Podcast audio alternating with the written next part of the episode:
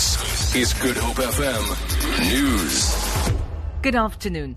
The ANC has welcomed President Jacob Zuma's willingness to pay some of the money used to upgrade his Nkandla residence in KwaZulu-Natal. President Zuma has proposed that the Constitutional Court should order Finance Minister Pravin Gordhan and the Auditor General to determine how much he is liable to pay. ANC National spokesperson Zizi Kodwa says it's a step towards implementing recommendations of the Public Protector. I think the president is now suggesting that he's prepared, and I think the readiness is expressed in terms of payment, which was never the dispute, but the issue was a determination. And I think we hope all parties will begin to take the issue seriously, but from our point of view of the ANC, is indicative of the president who wants to resolve the issue of Nkandla. And I think the ConCourt, we hope it will be able to make a determination and actually uh, give an order as requested by the president. The vegetation fire near Worcester in the Boland has been brought under control. Cape Winelands District Municipality spokesperson Heinrich Low says the fire has been burning since the weekend. He says efforts to put it out sooner were impacted by windy conditions. Low says firefighters are now monitoring hotspots on the Waaihoek side of the Worcester Mountains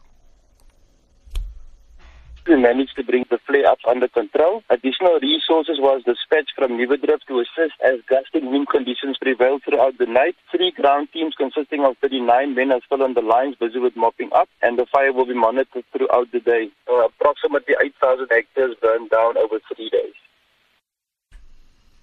Life expectancy in South Africa increased from nearly 59 years in 2007 to just over 64 in 2015.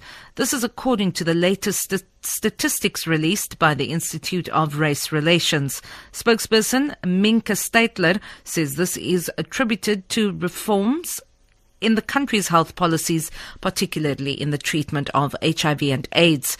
Steytler says 66% of the population in the country is currently under the age of 35, which can be a huge economic benefit.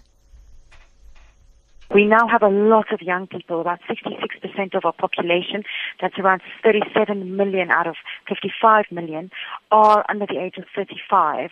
So really we are in a position where countries like Germany, for example, that has an aging population, would kill for, they would absolutely love to be in because it's an economic dividend. It means we have a lot more people who, if properly educated, if properly empowered, we could really, really reap the benefits of these young people. And finally, the Academy Award winning producer Michael Rose is in Cape Town in the build up to the Cape Town International Animation Festival later this month. Rose will be addressing the film industry in the city tonight on his film work as well as his impressions of the South African animation industry. One of his recent projects, Stickman, that was animated by Triggerfish in Cape Town, will have its African premiere at the festival from February the 18th.